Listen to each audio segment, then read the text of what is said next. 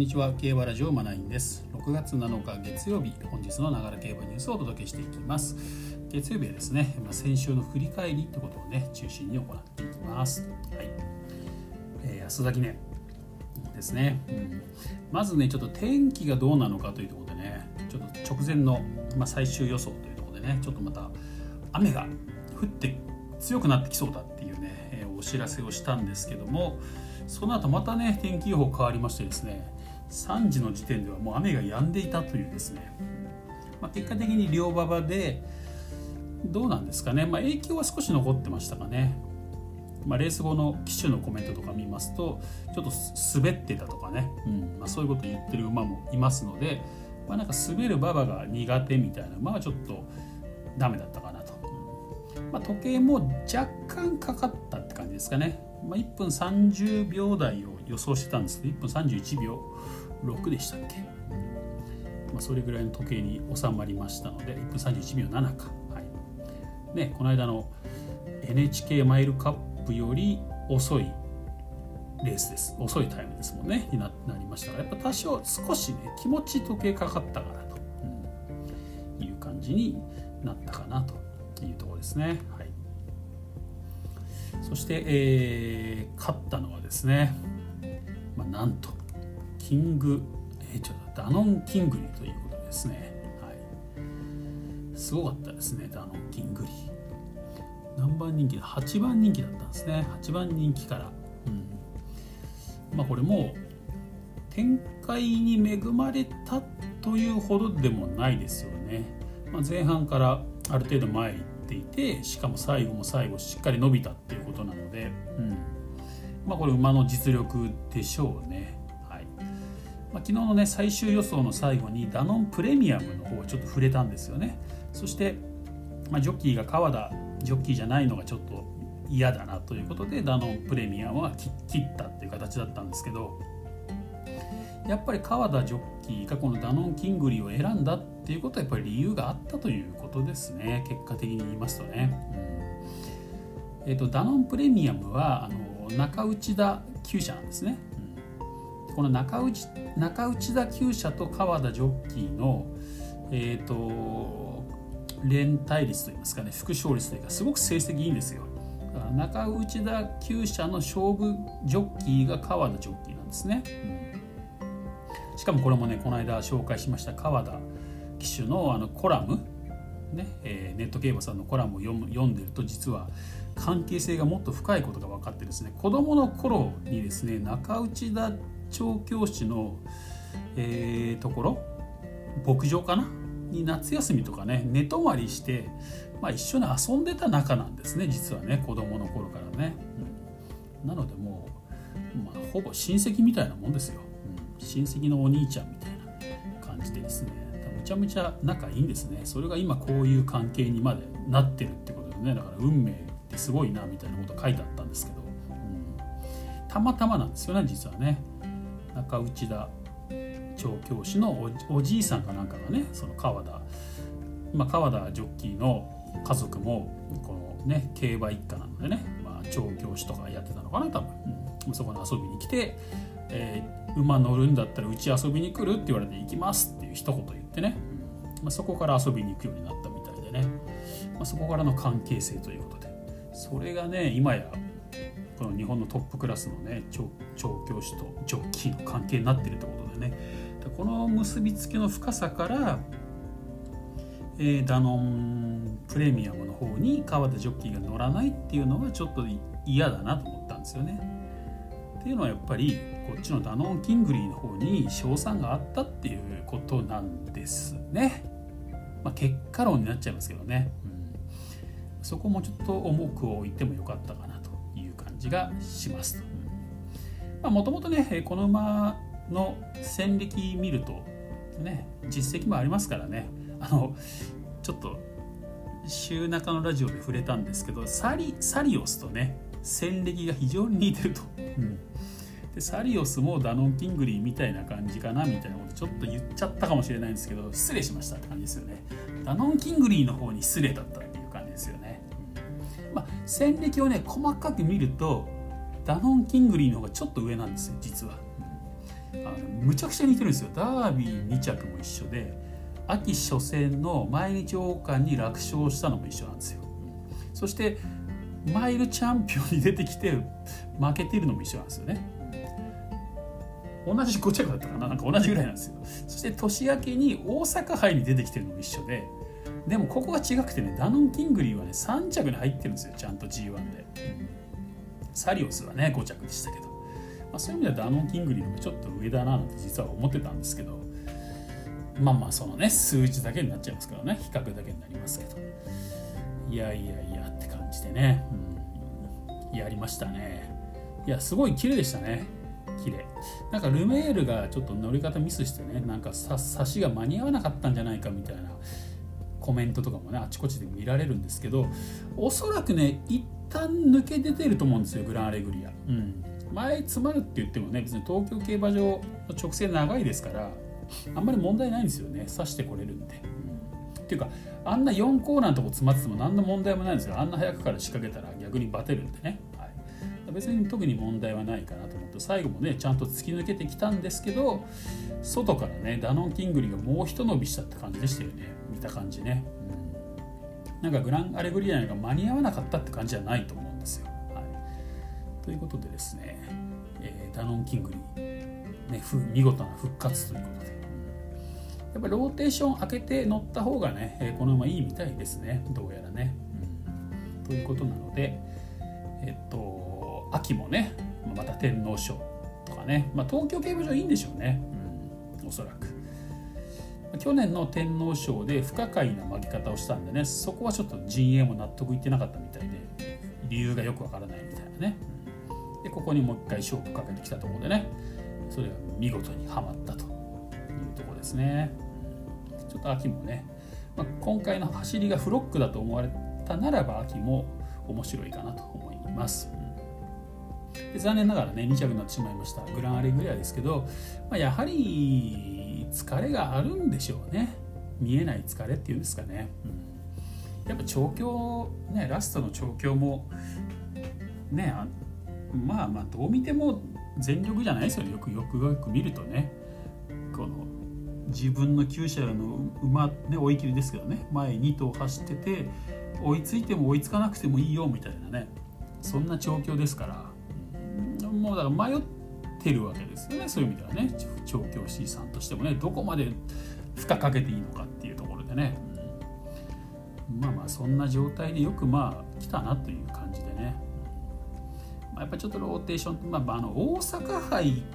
から大阪杯の、ね、ダメージも多分あると思うんですよ。他の馬みんなそうですから大阪杯のみで、ね、何度も言ってますけどコントレールなんてもうね春はダメだって言ってるぐらいですから。だってまだ宝塚記念まであるじゃないですか日程がね。だから調整してなんとかっていう感じじゃなくてもうあのなんだ？厩舎にすら戻れない状態っていうことですからね。それぐらい疲れてるってことなわけですよ、まあ、それぐらい激しいレースの後にグランアレグリアはねビクトリアマイルも勝ってそして安崎でも出てきてるってことで本当タフな馬だなってことでね、まあ、そこはすごいなと。ました。なのでこれ故障とかねしないでほしいですよね。できれば秋にもう一つ二つ勝ってねやっぱり G1 の勝ち勝ち星増やしてほしいなと思いますんで、えー、故障とかなければいいかなと思いますけどね。で3着がシュネルマイスターですね、はい。まあ、これラジオでもね最後にちょっと気になってる馬ってことでシュネルマイスターやっぱりこの4キロのね斤量差っていうのが気になってね、まあ、NHK の NHK マイルのタイムだけ走ればね、まあ、この4キロ差で足りるということでねちょっと気になるなと。馬場悪くなってても面白い存在だなっていうことを名前ちょっと挙げてたんですけども、うん。まあ、今回ねある程度前行けてましたね。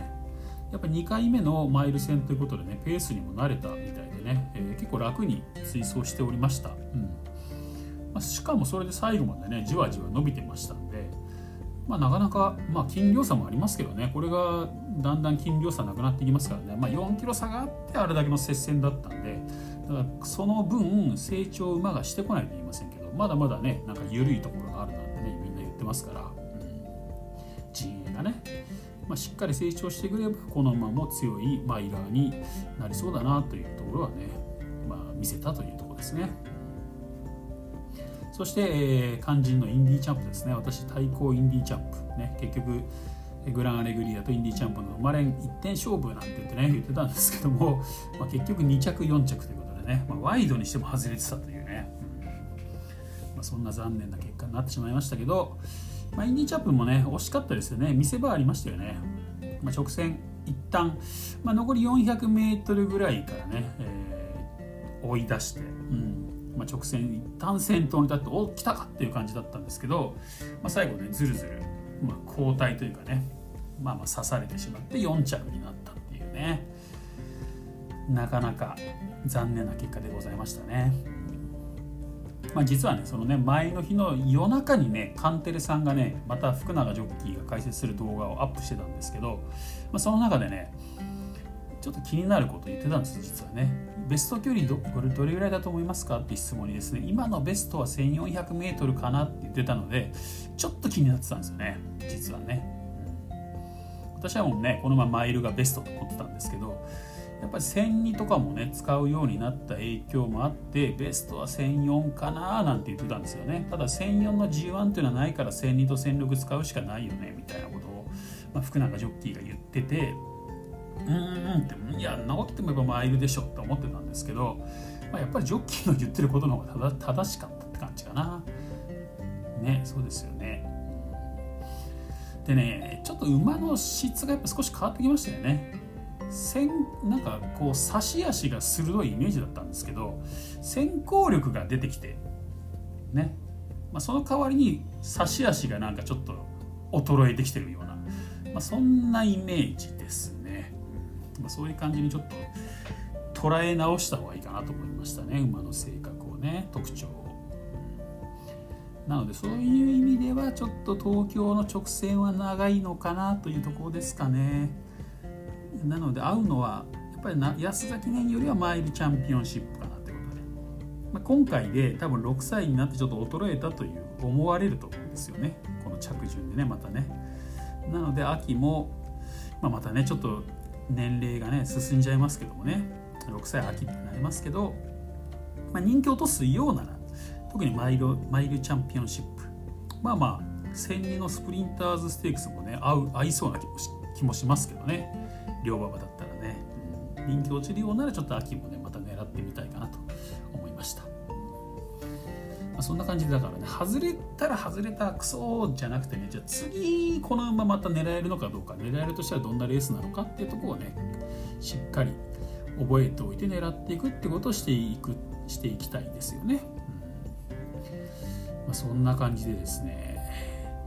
ちょっとですねこのラジオね予想を公開させていただいてるんですけどね。うん。まあいろいろ試行錯誤をやっていくは来てるんですけど、まあ、予想はねそう大幅に外れてはないんですけど馬券が当たってないんですよこの数週間、ちょっとこれはねてこ入れ。ちょっと私も放牧した方がいいかなみたいなね。そんな感じに今ねなってますけどね、うん、そうなんですよ。まあね2歳戦が始まりましたのでねまた気分新たに新しいねちょっと種なんだろうな飯の種になるような馬をね見つけていきたいなという感、まあ、早速新馬戦チェックを始めておりますけどね、まあ、ちょっと新馬戦触れましょうか。新馬戦ね、えー、初日ね6月5日か。コマンドラインというねなんかこれ国枝厩舎のね早くもダービー候補かなって言われてる馬がね出てきてね、まあ、新馬、まあ、0.5秒差でね、まあ、楽勝しました、うん。結構最初ねもたもたしてたんですけど残り 200m 切ってからね結構外から鋭い伸びを見せてですね、まあ、まあなかなかですよね。ラスト2ハロンからわっといって0.5秒差つけちゃうってことはねなかなか強い走りを見せたんですよ、うん。まあ、時計も優秀ですね、え、基準タイムはクリアしております、はい、この2歳新馬戦の基準タイムっていうのがねちょっと私の極秘資料であるんですけど、過去のね馬たちがこうクリアしてきた数字みたいのがあるんですけどねそれをまクリアしてるんですね。なのでまあまあ強いかなってまあまあレースぶりも強い強かったですからね勝ちっぷりもね。ちょっとこの馬面白いかもなと、まあ、人気にはなりますけどね面白いかもなと思ってたんですけども次の日今度ね牝馬限定の 1600m ね東京競馬場日曜日ね、まあ、同じ条件のレースあったんですけどそこのね 馬たち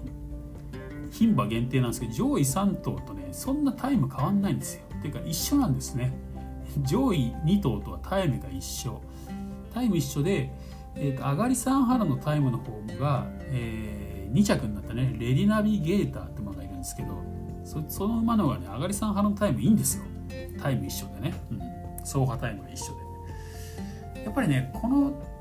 距離この時期っていうのはねやっぱりまあ走破タイム全体的なタイムが速いのもいいんだけどやっぱ上がり3ハロンのタイムがどれだけ速いかっていうところにやっぱり才能というか能力の一端が現れますよね。うん、だ全体の総合タイムの速さよりも上がり3ハロンのタイムがどれだけ速いかっていうところをちょっと注目していきたいなと思ってるんですけどコマンドラインがね1分35秒4なんですよ。でレビナレビレディナビゲーターも1分35秒4と一緒なんです総合タイムが。でコマンドラインが34秒3なんですよ。まあ、これねギリギリ9大点って感じですかね。なんですけどレディナビゲーター33.9なんですよ。0.4秒も早い上がりは上がりの3ハロンがね。だからキレありますよね。でしかもこの、まあ、負けたんでね2着なんでちょっとこの次出てきたら狙いたいなと思いますけどね。だからコマンドラインより今のとこ強いんじゃないかなっていう感じがしました。このレティナビゲーターね。そうなんですよ。これねちょっと今だから過去の名馬のタイムっていうのをね今引っ張ってきて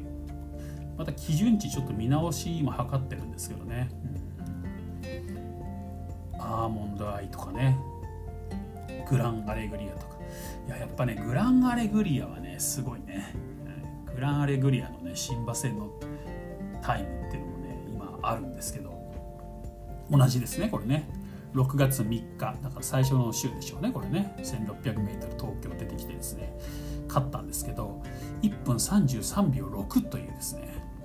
ま、約2秒早いです、うん、すごいですよね。まあまあ馬場状態の差っていうのもありますけどね。2秒早くて走破タイムが。そして上がりもね33秒6というですね。すごい。もうここに大物の片鱗を見せてますよね。グランアレグリア。大物っていうかもう超永久のタイムですよねこれね。こんな聞いたことないですよね。新馬戦。2歳6月の時点の新馬戦で1分33秒6ってなんだって感じですよね。しかも33秒6ですよ上がりも。こういうの見ちゃうとねコマンドラインすごいって言われてますけどいやそうでもないなって気がしちゃいますよね、まあ、もちろんまだまだね全力じゃないし仕上がってどこまで仕上がってるかっていうのも分かりませんのでこれだけでは判断できませんけど。だから結局は成長をしていかなきゃいけないってことなんですよね。だからいかにこの時点ですごいタイムを出してもこれがもう完成されている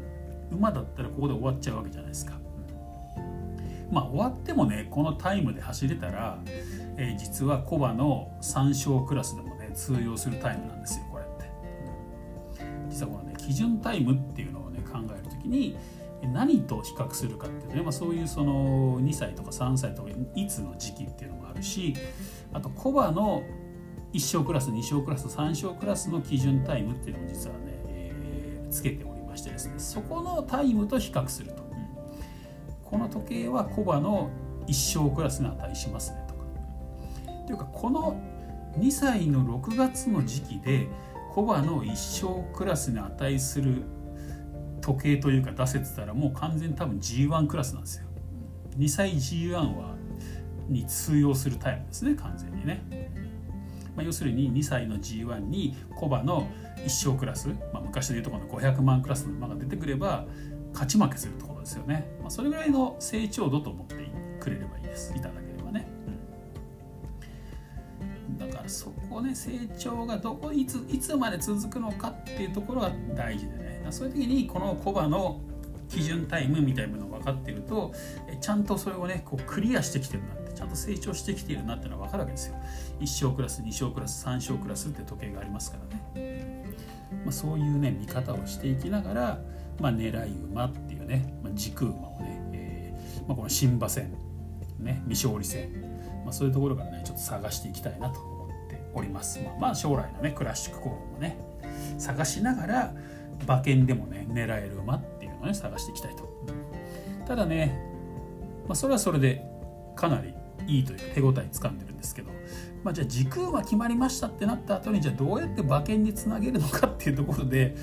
まあ、最近ちょっとスランプ気味なんでね、ちょっとねまたかんこのちょっとね間間空くってわけじゃないけど、ね、少しレース数多分減ると思うんで手が出せるレースがね、うん。まあ、その間にちょっとまたまたね自分の今までの馬券の買い方とかも振り返りながらですねちょっと新たな道もね探っていかなきゃいけないかなと、まあ、これは試行錯誤ですよね、うん、もう本当にいつも言ってますけどね予想と馬券はまた別物だなということで、はい、ちょっと私もね馬券上手になっていかなきゃいけないせっかくね聞いていただいてる皆さんにもね、参考にしていただけるようにというところもあるしあとはまあ一応これねながら競馬ニュースということでね、まあ、ニュースを名乗っておりますからあのまあ、最近ちょっと予想色をね強めに、え、お届けしていたんですけどももうちょっとねニュースというか、うん、公平を期すと言いますかね自分私の主観をねあの火曜日あたりから言うのはちょっとやめようかなと、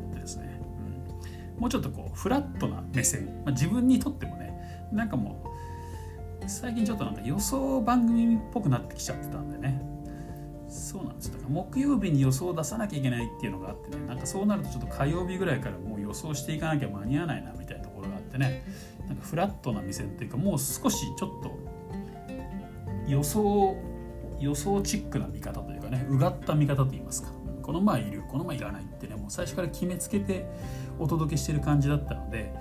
え、やっぱりねどの馬にもチャンスがあるんじゃないかっていうね構想する可能性あるんじゃないのという見方でちょっとお届けしていった方がいいかなと。うん、でその中からね、えー、取捨選択最終的にしていって絞っていけたらいいかなっていうことでね。うんまあ、実際ダノン・キングリーなんかもそうですよね。やっぱり川田ジョッキーが乗るっていうことで、うん？ぱりね同じ馬主さんだからね馬主さんとしてはダノン・キングリーの方が勝負になるのかなっていうね、まあ、情報を得たんだろうなっていうのは思ったわけですよ。思ったわけだけどまあでもなってやっぱり馬券だったらグランアレグリアから買ったらそんな何点も買えないからそういうねちょっと可能性だけでは買えませんよねってことでねもう最初からこう対象外みたいにしてっちゃったわけでねあんまりお届けもしなかったですよねそういう情報もね。なので、えー、少しでも可能性あるような馬をね拾ってってまあまあそれをね買う買わないを決めるのはやっぱりそれぞれ皆さんね個人個人だと思いますんでね、うん、まあまあ情報提供のニュースということをねちょっと改めてそこにちょっとね重きを置きまして、うん、まあまあ最終日ぐらいはね予想の予想色というかね私の意見もねちょっと強めに入れていってもいいかなと思いますけど通常の平日に関しては、まあ、ちょっと最近自分の意見多かったなっていうねちょっと反省も踏まえましてですね、うん。まあ、フラできるだけフラットな立場でね、はいえー、情報をお届けしていけたらなというふうに思っております。ということで、ね、月曜日はねどうしてもね自分の反省なんかも出てきちゃってですね、はい、少し長くなってしまいましたけどもね。またノートの方もね、えー、予想を公開してましたけどそちらの方にもまた反省文っていうのをね、えー、追記しましたので、まあ、よかったら、まあ、今ね大体喋りましたけどね。よかったら参考にしていただけたらなと思います。はい。まあ、こんな感じでね、まあ、この反省文もだから昨日レース終わってジョッキーのコメントを見る前に書いたんですね実はね、まあ、そういうそういうなんかこう余計な情報ない段階でね、ビデオを見てラップタイム見て思ったことを書くってことをねやっぱ続けていくとこれはまあ馬券力馬券力じゃないな予想力ですね。予想力は上がっていくかなというところで、はい。まあ、ここから馬券にどうつなげるかっていうところがね、まあ、永遠の課題ではあるんですけどね。やっぱりこの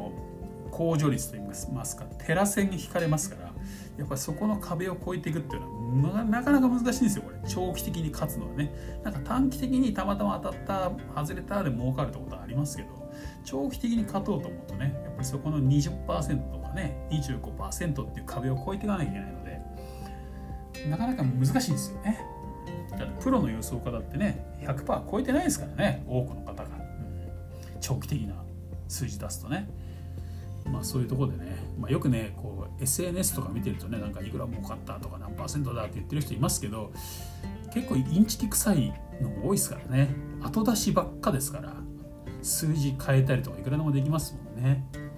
穴馬券だってねもともとどれだけ買ってたか分かりませんからね。だって100円でオール流ししといて当たったら当たった馬券だけ出してくるとかもできますしね、まあ、そういうねちょっと情報操作をしてる人たちもねいらっしゃると思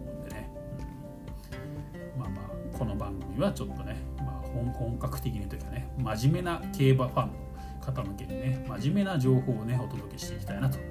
って、うん。まあ、これからねまた2歳戦始まりましたのでねちょっと心機一転ちょっとね馬券力も上げていきたいなと思いますんでね、まあ、皆さんと一緒に頑張っていきたいと思います。それでは今回は以上です。また次回お会いしましょう。